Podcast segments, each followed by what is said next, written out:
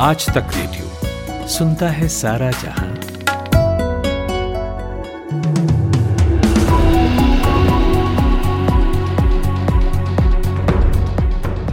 यह है आज तक रेडियो पर दोपहर 1:05। मैं हूं खुशबू। महाराष्ट्र में एमएलसी चुनाव के बाद सरकार में मंत्री एकनाथ शिंदे शिवसेना के 11 विधायकों के साथ सूरत में एक होटल में ठहरे हैं, जिससे महाराष्ट्र में सत्तारूढ़ गठबंधन महाविकास आघाड़ी में चिंताएं बढ़ गई हैं। चुनाव से पहले ऐसी चर्चा थी कि मुख्यमंत्री उद्धव ठाकरे और एकनाथ शिंदे के बीच संबंध ठीक नहीं चल रहे हैं। उद्धव ठाकरे ने आज 12 बजे एक बैठक बुलाई है और एकनाथ शिंदे भी उसी दौरान प्रेस कॉन्फ्रेंस कर सकते हैं। उधर शिवसेना के सांसद संजय राउत ने कहा है कि महाराष्ट्र में महाविकास आघाड़ी की सरकार को गिराने की कोशिशें की जा रही हैं। उन्होंने कहा कि बीजेपी को यह याद रखना चाहिए कि महाराष्ट्र राजस्थान या मध्य प्रदेश से काफी अलग है और उनके सभी विधायक वापस आएंगे और सब कुछ ठीक हो जाएगा। प्रधानमंत्री नरेंद्र मोदी आज तीनों सेनाओं के प्रमुखों से मुलाकात करेंगे। जानकारी के मुताबिक तीनों सेना प्रमुख पीएम मोदी से अलग अलग मिलेंगे और इस दौरान अग्निपथ योजना पर चर्चा होगी। बिहार में अग्निपथ पर उग्र प्रदर्शन के 3 दिन बाद 20 जिलों में बंद की गई इंटरनेट सेवा फिर से शुरू कर दी गई है। कई जिलों में बिगड़ते हालात को देखते हुए धारा 144 लगाई गई थी, इसे अब हटा लिया गया है। रेल यातायात पर इसका अभी भी असर देखने को मिल रहा है। 126 ट्रेनें आज भी कैंसिल। एक रिपोर्ट के मुताबिक अग्निवीर योजना पर देश के कई हिस्सों में भारी प्रदर्शन से 4 दिनों के अंदर रेलवे की संपत्ति और यात्रियों के रिफंड को मिलाकर कुल 1,000 करोड़ रुपए से ज्यादा के नुकसान की आशंका है। इसके अलावा 12 लाख लोगों को यात्रा भी रद्द करनी पड़ी। 922 मेल एक्सप्रेस ट्रेनें रद्द हुई हैं और 120 मेल ट्रेनें आंशिक रूप से रद्द हुई हैं। मध्य प्रदेश लोक सेवा आयोग के प्रीलिमिनरी एग्जाम्स में कश्मीर को लेकर पूछे गए एक सवाल से विवाद पैदा हो गया है। ये परीक्षा 19 जून को आयोजित की गई थी। मामला बढ़ता देख गृह मंत्री नरोत्तम मिश्रा ने बताया कि दोनों पेपर सेटर को आयोग के सभी काम से अलग कर दिया गया है। एग्जाम्स में ये पूछा गया था कि क्या भारत को कश्मीर पाकिस्तान को दे देने का निर्णय कर लेना चाहिए। इसमें स्टूडेंट्स को साथ में हाँ या ना के ऑप्शंस भी दिए गए थे।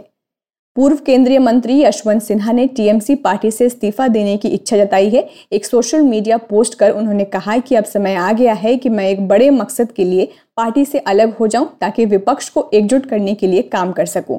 इसके बाद कयास लगाए जा रहे हैं कि वो विपक्ष की ओर से राष्ट्रपति पद के उम्मीदवार हो सकते हैं। हरियाणा के मुख्यमंत्री मनोहर लाल खट्टर ने आज ऐलान किया है कि रिटायर होने वाले अग्निवीरों को हरियाणा सरकार में नौकरी दी जाएगी। उन्होंने कहा कि जो सैनिक अग्निवीर प्रोग्राम से लौटकर आएंगे और हरियाणा सरकार में नौकरी करना चाहेंगे तो उन्हें पक्के तौर पर नौकरी दी जाएगी, चाहे वो ग्रुप सी नौकरी हो या हरियाणा पुलिस की। ईडी ऑफिस में नेशनल हेराल्ड केस में कांग्रेस नेता राहुल गांधी से पूछताछ शुरू हो गई है। इससे पहले सोमवार को राहुल से करीब 12 घंटे पूछताछ की गई। बीते 4 दिनों में ईडी राहुल से 42 घंटे पूछताछ कर चुकी है।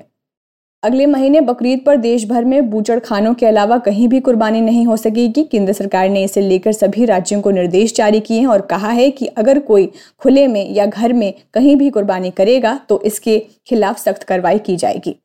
भारत में कोविड केसेस में 22% की कमी दर्ज की गई है। पिछले 24 घंटे में कोरोना के 9,923 नए मामले सामने आए हैं, जबकि इस दौरान कोरोना वायरस से 17 लोगों की मौत हुई है। इसके साथ ही अब कोविड से मरने वालों का आंकड़ा देश में 5,24,890 पे पहुंच गया है और इस समय एक्टिव केसेस की संख्या 79,313 है।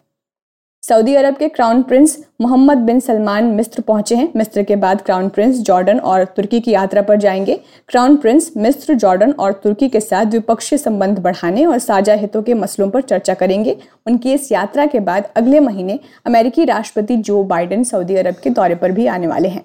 पाकिस्तान ने इस्लामिक देशों के संगठन ओआईसी की ओर से संयुक्त राष्ट्र में भारत में पैगंबर मोहम्मद के खिलाफ हुई विवादित टिप्पणी का मामला उठाया है। संयुक्त राष्ट्र में पाकिस्तान के स्थायी प्रतिनिधि मुनीर अकरम ने संयुक्त राष्ट्र महासभा की बैठक में भारत की सत्ताधारी पार्टी के नेताओं की ओर से विवादित टिप्पणी पर चिंता जताई। पाकिस्तान के पंजाब में रेप के बढ़ते मामलों की वजह से सरकार ने पंजाब में इमरजेंसी लगाने का फैसला किया है। इस बात की जानकारी पंजाब प्रांत के गृह मंत्री अतार तरार ने कल प्रेस कॉन्फ्रेंस कर दी। गृह मंत्री ने कहा कि पंजाब में रोजाना रेप के 4 से 5 मामले सामने आ रहे हैं, जिसके चलते सरकार यौन उत्पीड़न, दुर्व्यवहार और इस तरह के मामलों से निपटने के लिए ये फैसला उन्हें लेना पड़ा। तो ये थी दोपहर 1 बजे तक की बड़ी खबरें। हम फिर मिलेंगे शाम 4 बजे 5 मिनट पॉडकास्ट के साथ। तब तक के लिए आप सुनते रहिए आज तक रेडियो। नमस्कार। आप सुन रहे हैं आज तक रेडियो।